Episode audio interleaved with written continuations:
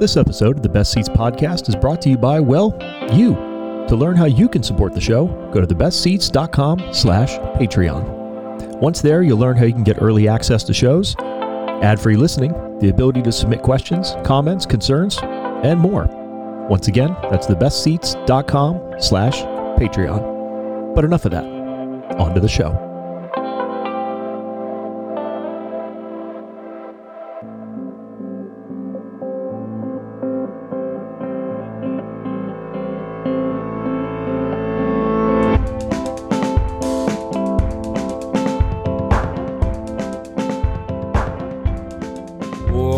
Up, everybody? Hello and welcome to the first ever episode 82 of the Best Ceats Podcast, the only podcast bringing you interviews with some of the most talented people in and around the hospitality community from right here in Orange County to the rest of Southern California and beyond. Each and every episode. That was good. That was a one breath. I am your host, Croft McCarthy, founder of The Best Ceats. Thank you, as always, to my friend Ali Coyle, who provides the music for the show. You can find more of her work at alicoylemusic.com. And if you're in the area, check out any of her family's three restaurants, Fable and Spirit over in Newport Beach, Dublin 4 Gastropub, and Wine Works for Everyone, both of which are in Mission Viejo. As a reminder, if you enjoy the show, please be sure to leave a rating and or a review. It helps other folks discover it as well. You can go to thebestceats.com for more content just like this. And do not forget that you get early ad-free listening to each and every episode a week before the public by going to patreon.com forward slash the best seats. And also, that is where you find the exclusive post show.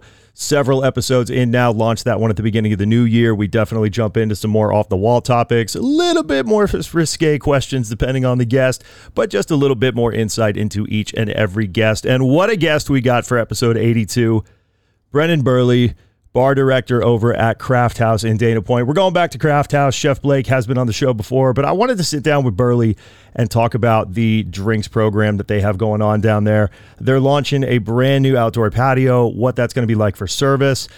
And before I kind of touch on why I wanted to have him on the show, also, I have a confession to make. I made a mistake 82 episodes in, I made a whoopsie uh, finally. As any of you who have been longtime listeners know, at the end of each episode, I ask the guests where people can find them on social media or check out their restaurant. And I made and picked a whole bouquet of whoopsie daisies because I didn't ask Burley. Burley, first and foremost, I am sorry. You know what? 82 episodes is the first mistake. I think I will take it. But you can find Burley on Instagram at Burley, B U R R R L E Y. And obviously, you guys know where to find Craft House at this point. You have been no stranger to them. But if for some reason you don't, it is at Eat Craft House. Now, obviously, both of those will be tagged in the show notes at the end of the show. But again, my mistake, mea culpa, made a whoopsie. But again, let's talk about why I want to go back to Craft House. Okay. We are about to jump into springtime, summer. They have a massive brand new permanent patio that is almost done. Depending on when you listen to this episode, it may be live, but really, really pretty. Huge addition to the restaurant and a really cool thing to see. They were one of the first restaurants that had this during the shutdown. Now it's become kind of a permanent structure for them. They are only going to get busier and busier. This is a place that is in my wheelhouse. It's in my backyard. Selfishly, I wanted to talk to him. I'm a big fan of what Burley does. I love his drinks menu. I love how it is creative enough where you can push outside of the standard kind of let's grab an old fashioned, but it's also reserved enough that nothing really scares. But at the same time, they do really inventive stuff. And especially during the shutdown, their to go drinks were some of the best in the area. They kept them going, they were cranking them out at massive volume, just as everybody was doing to survive. And he's talented. What's it been like for him, though? He's come from Long Beach originally, he's used to big volume. Why the change of pace? Why go a little bit slower? Why come down next to the water down here a little more south? But it's family, right? He's got a family. He wants to raise them down here, a little slower pace. We talk about all of that. It is a very, very fun episode. Again, my mistake, Burley, for making the mistake and forgetting to ask you about the social, but we got that fixed. And again, it's in the show notes as always. But that is enough of me rambling. Let's hear the man himself. My guest for episode 82 of the Best Ceats podcast, bar director at Craft House in Dana Point, Brendan Burley. Enjoy.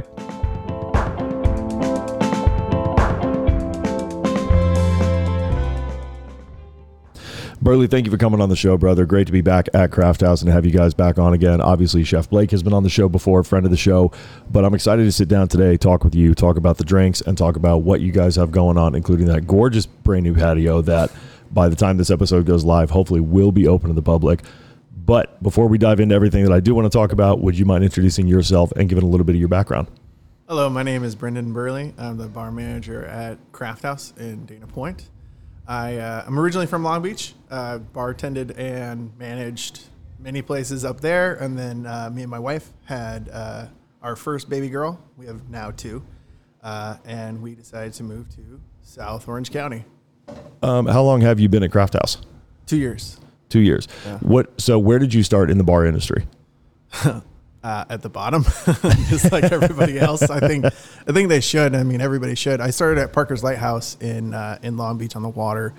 Um, I was a server there, and basically just kind of got was you know trying to pick up things here and there. And a couple of the guys I worked with, uh, Carlos and Paul, who were awesome. Like, hey, let me show you some things. Let me show you some of this stuff, and just kind of sprung from there. It was just, you know, just curiosity was the, the reason I really got into it. And then, you know, learning things here and there and, uh, you know, going and working at other restaurants and bars was, uh, was definitely something that was very important to me. Like it was, uh, like I was, I opened up the attic in Long Beach, which is a monster. That place is awesome. Steve Massis, the owner, is still one of my best friends. I love him. I love that place.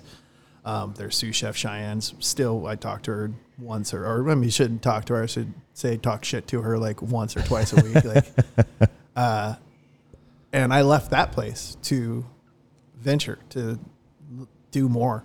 Like, what my curiosity really started to spark when I was in my mid to late twenties. With like, hey, this isn't just a job. This is something I really, really want to do, and I wanted to kind of bounce around a little bit and see where, you know, where where I could learn things, and then also where I could, you know, every say like every uh, good thing you can learn, but every bad thing you can learn what not to do, and that's kind of what I wanted to see. Long Beach to Dana Point is not exactly a close trek. No, not at what all. What brought you down here? What was it that brought you actually to Blake ooh, and to Craft House? Uh, what brought me down here was family, and then just it's, it, like I love Long Beach, it's my hometown. I'll, I'll, forever love that place. But raising a uh, child there is not something that I really wanted to do. Um, coming home late night from the bar one night, just walking home because I walk home, and yeah, especially at that time, I'm you know, 240 pound dude. Like I'm not gonna get messed with. Like who cares? I don't. I have cash on me, and nobody's gonna mess with me but just seeing like my wife's a small little lady, and then I had at that time our older kid Bailey was a year, about a year, and uh, yeah, I was just like, mm, I don't really want to raise my kids with this around, and I mean, so when we were making the decision to move, it was you know her her uh, older sister and little sister lived down here. Her mom was in the San Clemente, and we started kind of looking around and uh, decided that you know South Orange County was really where we wanted to be, mm-hmm. and uh, we ended up we were we live in Laguna Niguel, which is really quiet. I try I tell everybody all the time, especially my friends from Long Beach, I'm like I traded in the crackheads of Long Beach for the coyotes of Laguna Niguel. Like, Boy, that is one of the most apt descriptions. Period. Actually, yeah, even driving around last night, saw a couple of coyotes. No crackheads, but definitely coyotes. Uh, yeah, and Laguna Niguel, yeah, it's quiet. Which I like. You know, I really, really do. Like it, the first couple months, I'm like, what is there to do? What is there to do? In Long Beach, there's always something to do.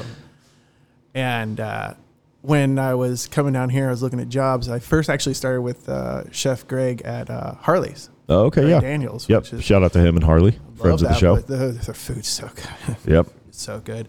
Started with him because their GM, uh, John Hyder, was a friend of mine, and he was like, "Yeah, come work on here. It's great."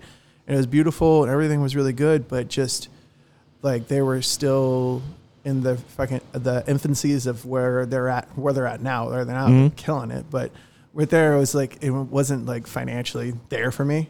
And I mean, I even kind of told Greg, I was like, "Hey man, like this isn't a personal thing. Like I got to leave because I got a kid." And, Like yeah, family, family. Uh, yeah. And then uh, I was reached out to a couple of my friends that have been in the bar industry for a long time. Uh, Brad Fry that ran Babette's and he was like, honestly, R.I.P. to that one. Yeah. For anybody listening who doesn't know, Babette's was up in Newport Coast. Great, super underrated restaurant that unfortunately COVID claimed very quickly. Yeah, and Brad was the opening bar manager for them, And uh, me and Brad worked at the attic together. He's great. Uh, and he was just like, hey, yeah, I think that you would really, really, really fit in with the guys at Craft House. And came by and I was running in after Blake, not knowing that that was the owner with like my resume, like, hey, there's my resume. And then like a week or two later, he called me, and then it's it's funny because I got hired right before COVID happened, and it very quickly was uh, me working here. I just got hired as a bartender, became the bar manager super quick. COVID happens, and then I just everybody was in limbo. Everybody in the restaurant business was in limbo, and he really quickly was just like, "No, come make cocktails to go. Like, come hang out. Like, Yeah. come see everything." And then even it was such a weird experience during that time, not only because of the not knowing, but then coming back. And it was essentially reopening another restaurant. It was opening another restaurant. Well, I was going to say, so you get hired right before COVID. Everything obviously shuts down. You guys were one of the first restaurants, and I talked about this with Blake on the show, that kind of went. You guys were one of the first to have an outdoor patio. And Yeah. Forbes wrote about it, et cetera. You guys were one of the first to kind of be able to reopen. Essentially, for you, it was opening a restaurant. I mean, It it was, it was yeah. walking into a new job, a new bar, a new clientele coming from Long Beach. What was that process like to essentially be like, hey, we have no idea what tomorrow's going to bring because of the shutdown, to all of a sudden, I have to develop a menu. I have to get this. I have to have to go cocktails. I mean, as much as Blake and the team was dealing with the food and getting all that going, obviously cocktails were a big issue. I mean, I had plenty of to go cocktails myself in this restaurant. So, but what was it like for you professionally to basically step into, hey, you're hired, by the way, good luck. Now you got to open this place. Uh, it was, uh, it was, it, what, it, it was different. I would have to say that. Like, it was obviously COVID kind of threw everybody into a, a tailspin. But um, I just kind of relied on the things that I already knew. And I know, I mean, the to go old fashioned, a double old fashioned Yeah. for COVID. Like, who didn't love Who's that? gonna be- yeah, who's gonna be mad was- about that? That was the, the number one crusher. Like, just everybody. I would, I mean, I would make a batch of a hundred. And then I'd get, like have the next day off, and I get a text from Blake like, "Hey, can you come tomorrow and make some more?" Like, we need another hundred. you went through a hundred in one day, a hundred doubles, and I was like- but just kind of like you know the experience that I've already had. Like I just kind of went with things that I knew were going to crush. I went with things that I knew were going to be good. Just trying to trying to just balance it, and also like I mean, it doesn't matter if I can make a thousand cocktails that are all super super intricate and crazy. If the clientele doesn't like it, they don't like it. Like so, it was just kind of seeing where that was, and it's been like I've. I mean, I've got a couple of my friends working here now that are from Long Beach, and they're just like, we love it down here. Like, Well, I was going to say it's not just learning a new restaurant; it is learning a new clientele too. Yeah. Because with COVID and Yeah. with the shutdown, you don't have your regulars sitting at the bar. You don't have you know Jim at the corner who only orders X. yeah, Then everybody else Different. comes in. You guys open up. different. Now you had to learn an entire new. And I have to imagine also coming from Long Beach, where what you were doing before was probably a lot of speed and a lot of volume. working in the attic really like made you speed up and then trick certain things and then combine certain things and you know it's about before the shift actually starts and then after the shift and just you know certain things that you can do to help yourself. Like instead of having to grab two bottles you're grabbing one. Instead of having to get Yeah. three four five you're grabbing two. Um, placement of things just kind of you know everything um, to a degree could should be like grandma's kitchen but organized and then everybody knows where it's at. And you know things are right there. You're not having to take too many steps. You I can mean, grab everything and whip everything together and boom work you go. wise going from volume like that to what you're doing here what is it like to go from where you're flipping you know 500 people to all of a sudden i mean what craft house's bar right here we're looking at it we're recording this today it seats what 16 maybe 16 in here and then we have the front patio too so we're me and a Nate are- little bit different of Yeah. numbers yeah you have a little bit more time a little bit more kind of frequency to make drinks etc people still come in waves like this but like the attic is like huge and you're you have one per- person really dedicated to drinks for everybody and Yeah. the, the other bartender takes care of everybody at the bar top or i mean other places I worked at the same thing like uh, working at shannon's which is a dive bar in long beach like Mhm. that bar top is massive yeah that's a huge place anybody who hasn't been definitely go get a drink at that place it's a yeah that's an It, and you're there a lot of times. There, you're there by yourself, and Oh. thank, thankfully, it's like you know, Tito's and soda. Yeah, those are established Coors Light drinkers. Yeah. and shots of Jameson, things like that. But also, I mean, it's it's not it's not it's not that much different. You're still serving people drinks. Yeah. So if you give people the people that want extra attention, they want that. The people that just want to have a drink with their friend and be left alone, like. I mean, just at the end of the day, you're still serving people drinks. So I want to talk about the the menu development when you got here because Craft House is it's a restaurant that is very set in its ways, and I mean that in a good way. Yeah. You know, when I had Blake on the show, we talked about the food, obviously the Southern influence, but he kind of pulls from all over the world, et cetera. yeah, their But food's awesome. you know, we're sitting here recording this now. You guys are a whiskey bar. Yeah. I mean, basically, like looking around, there's a ton of bottles. You guys can obviously crank out anything, but this is a whiskey bar. yeah. How did you guys go about kind of building out the drinks, the different old fashions, things like that, and kind of Well, it was- formulating them for the guests? It was actually a very short conversation that me and Blake had. He's like, "Hey, I want you to take over as the bar manager." I said, uh, because at that point, after having uh, Bailey, I was like, I don't want to manage. I don't want to be a GM anymore. I don't want to be a bar manager. Yeah. I just want to bartend, make my money, hang out with my kids. Like that's that's it. Rightfully so. And uh, when I got hired here, that was a part of the thing. I was like, I just want to bartend. I don't really want to run a place. Like, I'll help you out. Like, absolutely, I'll help out any place I work at because you know, like, I like to see people. I come there, they get better. Like, it, Yeah. that's something that's uh, prideful more than anything. Um, and it was a very quick conversation of I, I really realized before you know he asked me to do it. Though, I was like, this is going to come, this is going to happen, and uh, my wife was just you know simple like, do you want to do that? And I was like, here, yeah. I don't want to do that everywhere, but Yeah. if you're here, yeah. And it was just, hey Blake, what do you want this place to be? Because when I before I got here, it was kind of all over the place a little bit, like to a degree, like what are you really trying to be? Because I mean, we'd have like the Pappy Van Winkle, but like for like the nice whiskey drinkers, but ever like everything else was kind of like here and there, like so it was. uh It was just that simple conversation. He's like, I want to have the best whiskey list in Dana Point. I was like, well, I think we can do better than that, but.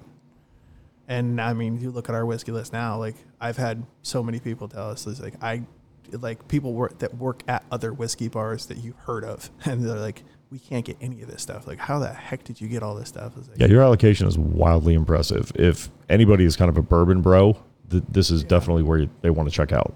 uh, play the game. I know how to play the game.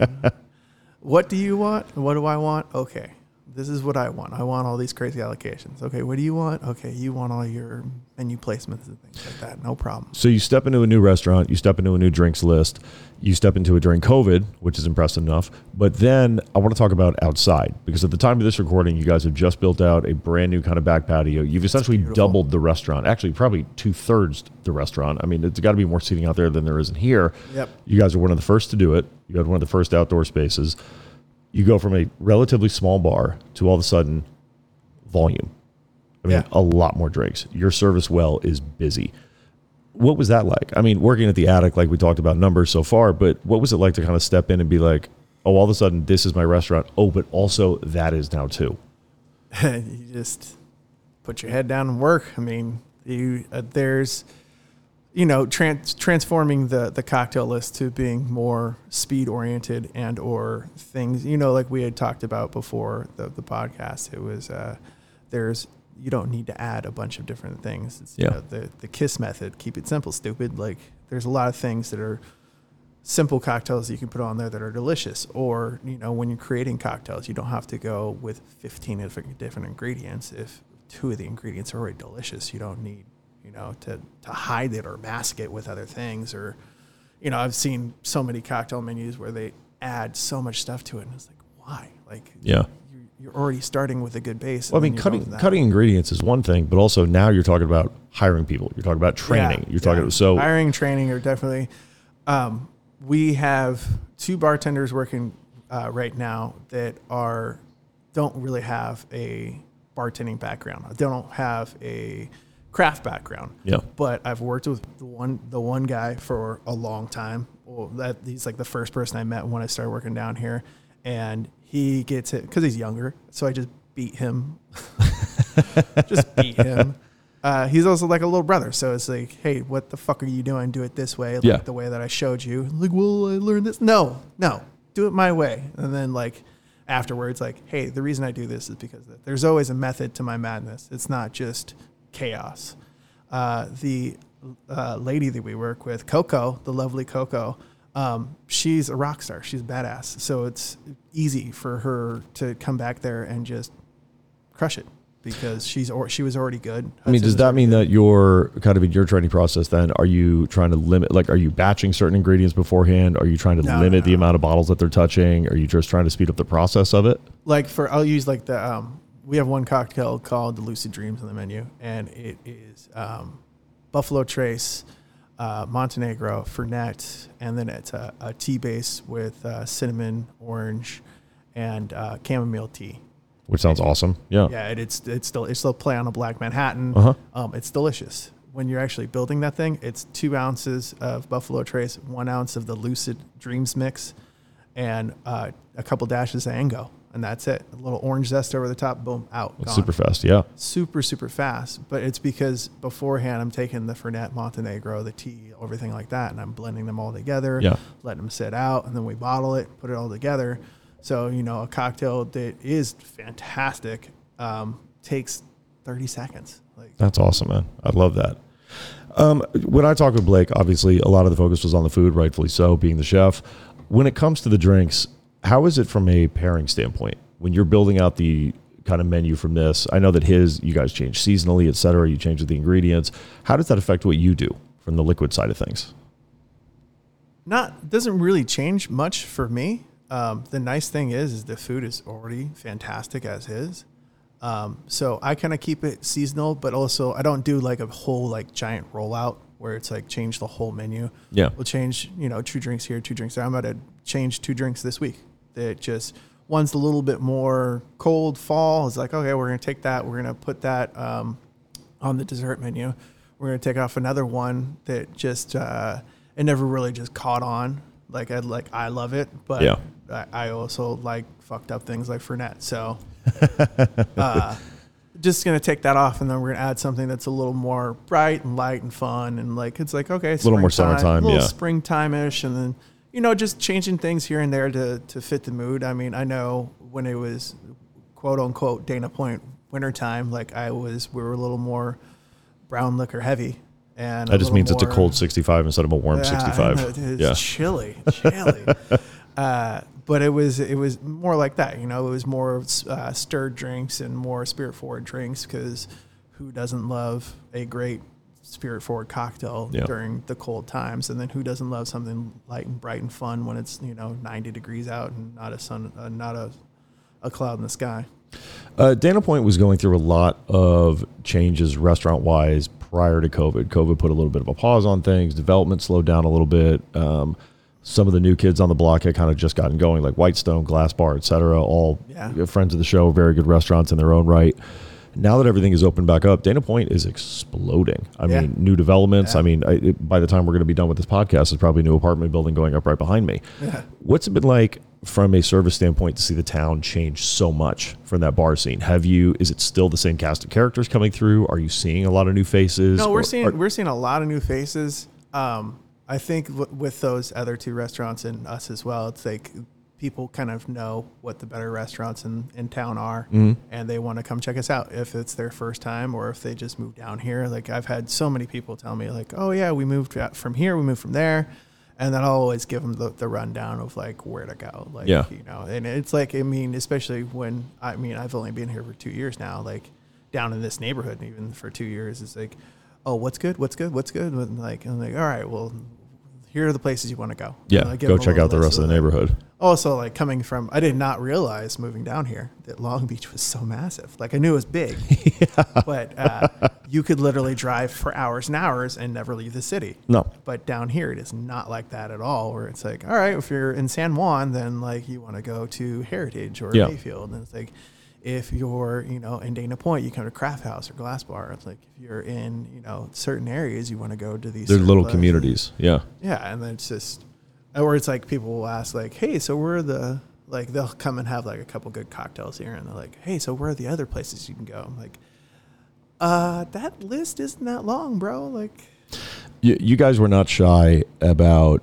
getting going last year and opening up and being full service. I mean, I came here for plenty of kind of brunches or dinners myself in 2021, but 2022, it seems, you know, for better or for worse, wherever people land on it, and, and not to make it political, but it seems like COVID all of a sudden is kind of over for a lot of folks. We're, we're done. We're kind of back to it. You guys are going to be full service and full bore moving into the summertime. yeah. Any kind of hesitation? I mean, do you guys just rip roaring ready to go? No, we're. I mean, we're all excited. We're getting. I mean, as as we speak, we hiring more people, training more people, getting everybody, making sure that they actually fit, which is Mm. which is a huge thing. I think a lot of restaurants um, will underestimate that. Yeah. A fit matters. Like so Yeah. people, certainly you could be the you know the greatest server in the world, but if you don't fit, then you're kind of diminishing them. You're kind of taken away from them. And same thing with bar, and same thing with you know kitchen staff. Kitchen staff is very very hard to find right now. Incredibly hard to find. Yeah. Uh, we are very lucky that our kitchen staff is very good and intact and awesome and happy. And Blake is very good at being an owner and making sure that people are happy, which Yeah. is a huge thing. Most you know owners, oh, whatever, fucking work, I pay you for it. Like he is not like that at all, which is awesome. Yeah. Well, that's yeah. No, I got the same vibe from when we sat down. And again, people can Yeah, go back very and that very relaxed way is how he is all of the time. a relaxed way is a good way to say it. I was going to say people can go back and listen to that episode. It is a relaxed way. That that wasn't just him on the show. He's genuinely He's- that relaxed. He's like that if we are slammed busy. He's Yeah. just that very, just very calm. He thinks about things 15 steps ahead. And Yeah. it's really cool to work with, especially me being not that way. what? Fuck that. No. one of the uh, one of the big conversations that I've had with every member of the uh, bar community, especially over all the episodes the past two years, has been kind of that work life balance. You're Yeah. somebody that obviously stepped into this at a weird time, but now you've also just kind of changed your own health. I mean, you're down, what- 95 pounds. which is huge. I Yeah. mean, that's a massive, massive congratulations to that. What was it like jumping in? When did that kind of start for you? When did you kind of be like, hey, I think I made it through the COVID part. It's a little less stressful, or at least I could say it's less stressful. Now I want to focus on me and kind of work on that balance. Um, for me because I have you know I have two two baby girls now. Um, it was always and my wife stays at home. She's a stay at home mom, and that was when we first got pregnant. I should say when she first got pregnant because I don't have to carry the child. Um, uh, it was kind of one of one of those conversations. I was like, honey, like I make enough bartending and I have enough of a, uh skill and a good resume and work ethic to you can stay at home. Like I don't want somebody else raising our child. And it's uh, for me it's always been trying to balance it. And then um, when i really like that was easy. Like the, the family part the taking care of my wife taking care of my kids working my ass off that's never been an issue for me. It was when uh, i've always had a bad ankle and i went in i was like i can barely freaking walk on this thing and like you know, am I working too much? Am I putting too much stress on myself? Am I do what am I doing? What am I doing? I went to saw the doctor, and honestly, he was just like, "Listen, dude, this, this is last year." He was like, "You're 36, and you are like your ankle's not the issue. Like, wear better shoes, dum dum." Like, Yeah. He's like, "But your blood pressure is way too high," and he's like, "And you need to." He's like, "You need to lose some pounds." Like, you were. He's like, he's like, uh, he wasn't like he wasn't saying that I was that much over, but he was like, dude, like for yourself, like, you know, and mm-hmm. he started asking me like, what's your diet like? What's, you know, what's your drinking habits like? And he wasn't too concerned about my drinking habits, even though they were daily, you know, it was like just kind of one of those things. And it was like, all right, well, in my head, I was like, okay, I'm going to have to change my lifestyle a little bit. And like, you know, that kind of like half checking myself. Yeah. And then it was when the nurse came into the room and he was like, hey, we're going to give you an EKG right now. I was like, was holy shit Oh, okay. which I've never even had an EKG, uh, takes forever to set up and then takes two seconds. And I was like, okay, well, I mean, your blood pressure is a little high and you need to change your shit. And that's what was like, it just gave me the motivation, like right there. I was like, nope, changing this shit, not coming back to get an EKG. Like, Yeah, I'm not doing this 30 again. 36 years old. Nope, nope, nope, nope. So it's just, you know, diet and then also just taking care of yourself more. And, you know, like, I, I, it's, it's hard with a seven month year old, but at the same time, trying well, to make so, sure. yeah, there's so much time to yourself. Yeah. Well, not not just time to yourself, but also putting put, like today, like I woke up like intentionally woke up early, and took our little one on a, a three mile walk, and then like came home, and then my three year old's up and take care of her and do all that stuff, and that's Yeah. why like we're meeting at this time right now because like all right, I'm gonna drop off the three year old at school, and then meet come meet you, and then I got to go do other things with them, and then just working in within your day. But I mean, it's it's like we were talking about beforehand. It's 80% diet, 20% working out, and then just kind of being cognizant of what you're doing, not trying to be like, I know it's so easy. Like I, I did this for, you know, over a decade of just, you know, you get off work and you have a couple drinks and mm-hmm. then go home, have one more and eat something, and then, you know, watch TV and just relax and then crash out. And like, it's such a simple thing to say that and to do that. And then when you change up and you're just like, all right, I get off of work and I actually like go home and like, I've been just like at, at late night lately, just uh, when I get home from work and stressed out or something, just take a little walk and just like come home, relax, and then Yeah. go to sleep. And you go to sleep an hour earlier, and then you wake up an hour earlier, and you're not hungover, and you don't even realize that you know those two drinks, which are very relaxing. And I encourage everybody to go have a drink or two, but you don't realize when you're doing that every day, like it adds up. It adds up. Yeah. and it doesn't seem like it at the time but de- now definitely not doing it and seeing how i am when i do go out and drink and i do like i'm very, way more selective now about when i, I want to just go out and just have a shitty beer and a shitty shot. And i'm just like no i'm gonna go have a very nice cocktail. I'm gonna have a nice glass of wine. I'm gonna have a good beer. I'm gonna have something if i'm gonna eat something shitty and greasy it's gonna be good shitty and greasy not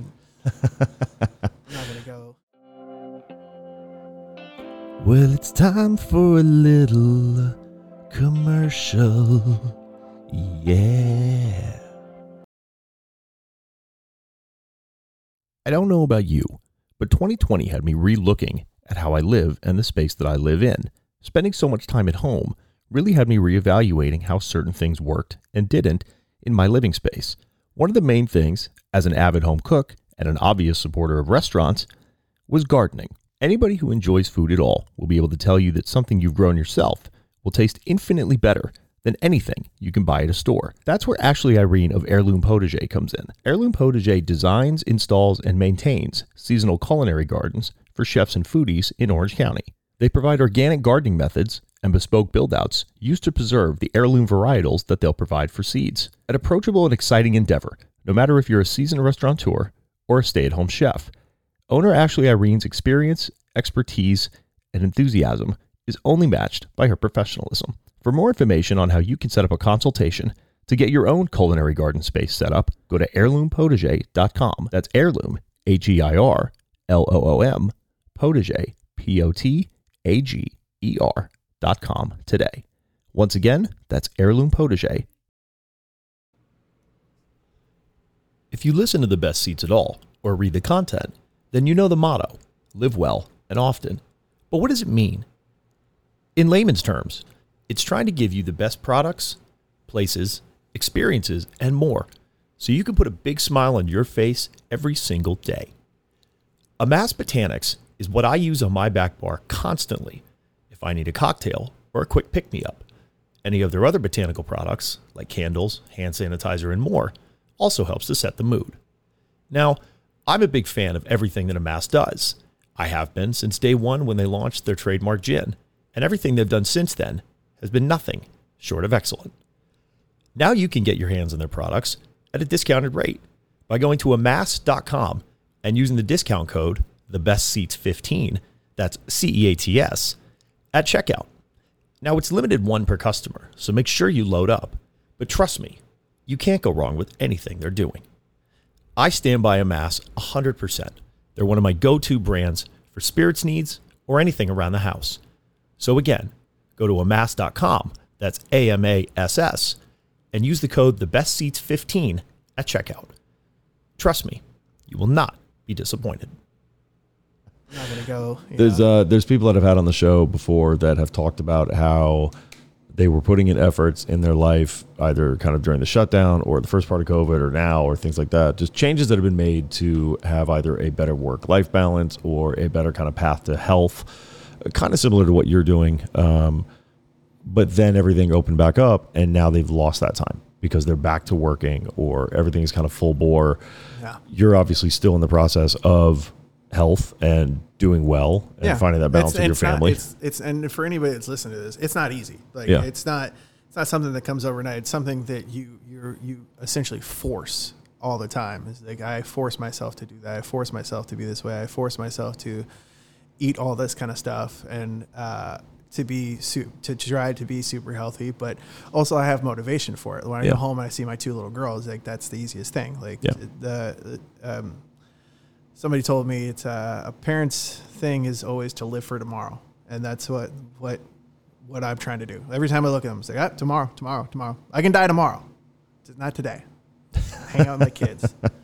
And, but it's like, uh, but you know, for a lot of people in this industry, like I know I'm one of the very few lucky people that has a wife and has children and actually has a balance with life.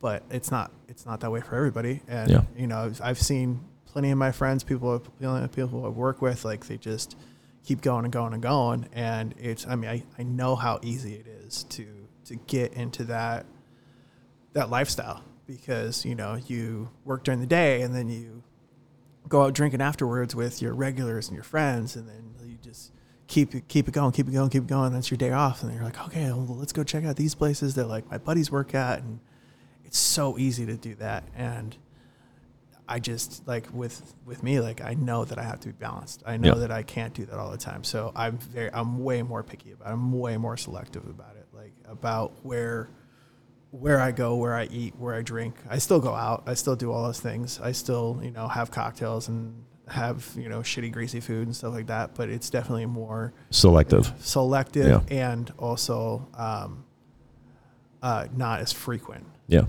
So There were a lot of changes that people were pushing for prior to 2020 with regards to kind of treating mental health and the work life balance and things Yeah. like that. A lot of that very, very, very serious thing. a lot of that kind of got put on the back burner with people just trying to keep their businesses open, et cetera, during the shutdowns. Now that we're kind of coming back and, and kind of similar to the question that I just asked prior with regards to your own health, are you hopeful that some of those things can come back to the industry to, like you said, you have friends that understand that post work drink and that eventual burnout of doing those things. You know, again, we're recording this episode on a Monday. This is most people's Friday and or Saturday if they work in the industry. So a lot of people will be out and about tonight. What are some things that you hope can come back to the industry to kind of help people deal with that work life balance and that mental health? honestly, I think it's it's it, restaurant workers don't get medical.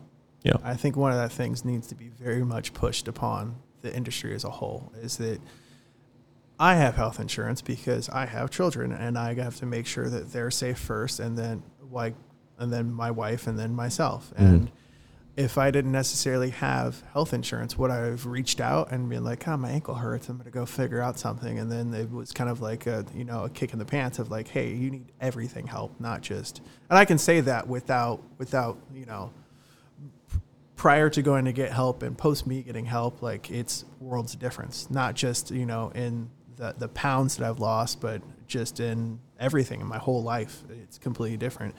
And if people don't have that that that hand, the helping hand, like I don't think that you know you're going to see a lot of people. A lot of people burn out from this industry. You don't see a lot of old bartenders. Like I, I'm 37, and I'm one. I'm easily one of the oldest people in this neighborhood at at doing this.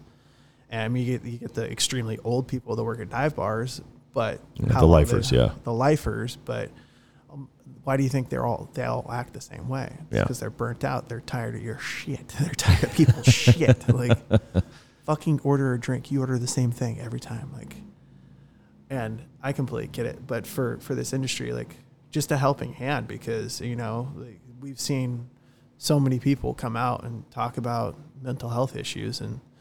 It's true. I mean, it's it, and it's not just bartenders. It's servers. It's Yeah. the kitchen staff. Kitchen staff, like everything that I just talked about about for post drinks and all that kind of stuff, it's, applies to them too. Hundred percent.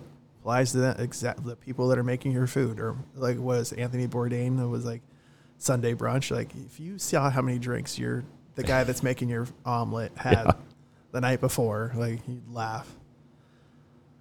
Um, seeing seeing those things of more of a helping hand and seeing this as more of a, a lot of people like um, down here it's not it's not this way but I, I felt it a lot in long beach and it was funny to like get out and kind of see this like in, in a nicer area um, that people look at it as more of a career Yeah. like i have a degree like i and i still choose to do this there's plenty of people that have degrees and choose to do this They like doing this they like the work they like everything about it and it's still kind of thought of as like not a quote unquote big boy job oh i'm gonna go get a big Yeah, boy there's always a question. It's like, when are you going to get a real job? You're like, I literally am at it. I'm doing it. yeah Yeah. My CPA laughs about how much money I make doing this job. So it's like, oh well, clearly this is a big enough big, big boy job, and I have wife and two children that are at home because I can do this job. Like, not everybody can say that, and uh, but the, the the mental toll it will take on you. Physical toll, yeah, you can. I mean, you're on your feet, your back, Mhm. your knees, or all that kind of stuff. But if you're taking care of yourself and uh, you know you can you can avoid those things. And also like some you know there there are places that are high volume that you know or need to hire younger staff for that reason.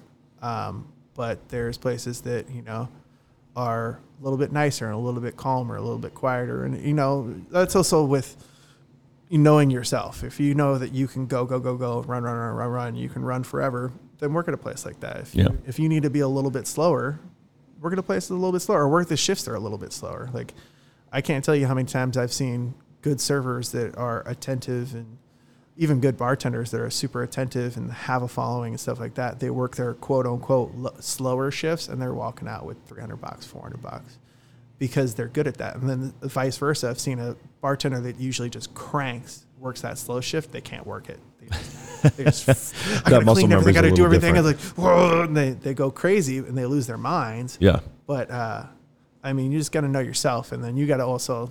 That's also with management too. Is like, I'm not going to put my slow bartender on a fast shift. Yeah. I'm not going to put my fast bartender on a slow shift. Uh, you gotta you gotta know your staff. One of the biggest things that everybody's dealing with right now is hiring, right? Yeah. The staffing is an issue. Trying to find people can be an issue. There's not a day that goes by, and I think this is probably 15 episodes at this point that I've even brought this up, where people are even texting someone like me, being like, "Hey, do you know a Yeah. sous? Do you know a uh-huh. CDC? Do you know a bartender? Like, who do you know that's free?"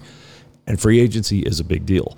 As we kind of get more and more busy, and as spring approaches, and inevitably summer, and more places open just at full capacity, much like the you know the back patio that you guys are going to be opening up by the time this episode goes live. To anybody who might be thinking about getting into the industry, what would be your upsell, your kind of elevator pitch of why you should do it? Because so many people have left. What would be your reason for people to get into it?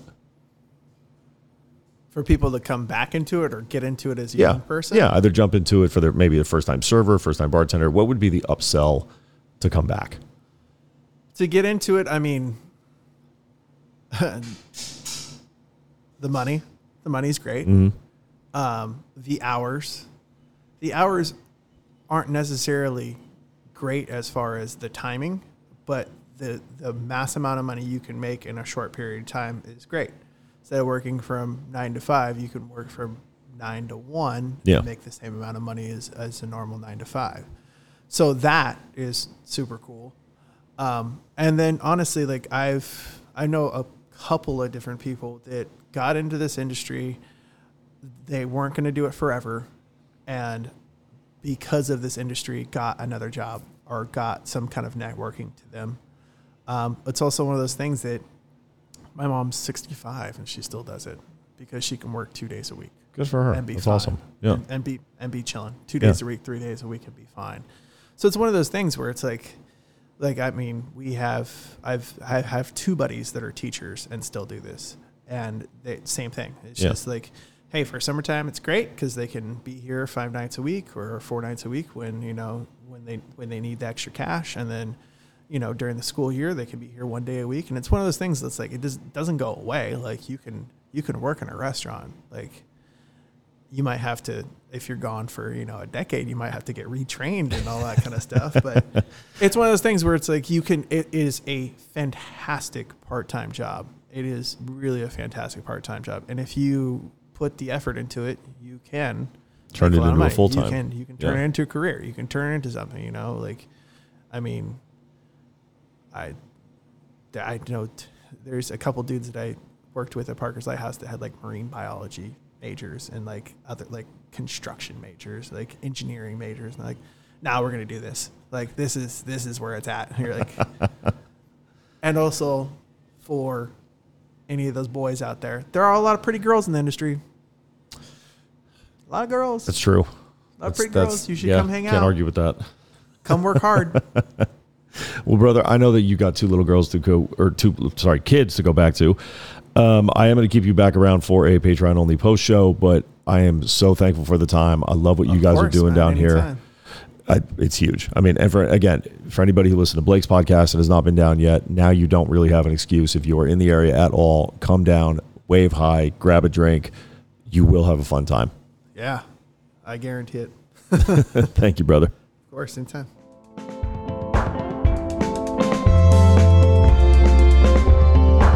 Thank you, thank you, thank you to Brendan for coming on the show. Thank you to all of you for listening and supporting. Thank you to the advertisers. Most importantly, thank you to everybody who supports on Patreon. You can do that for yourself if you want. Patreon.com forward slash the Best Ceats. You all make this episode and every other episode like it completely possible. I wouldn't be able to do it without you. Mistakes and everything. But I hope that you get out to Craft House, check out their new back patio if you are in that area. They are setting up to have a killer spring and summer, and no doubt that Chef Blake is going to have something wild and out in the kitchen, just as Burley is going to be with the drinks. Until next time, everybody, be well, stay safe, tip your bartender, stay off Yelp. I will see you soon. Take care. The Best Ceats podcast is an original production of The Best Ceats. It is written, edited, produced, and owned by myself, Crawford McCarthy, founder and principal of The Best Ceats. It's based in Orange County, California. It is subsidized through generous monthly donations at patreon.com forward slash the Best Ceats. The following are the names of those who subscribed at the highest monthly tier, aka norm status, and allow me to continue producing this show each and every month. As a thank you for their continued support, here are the names. Shale McCarthy, Serena Warino, George Pavlov, Eric Lutz, Paige Reardon, Loco Lipo, Tim Falk, Arito No Rito, Sarah Hines, Subtle Bubbles, Jay Baker, Tim Swine, John Sanchez. Thank you for your support.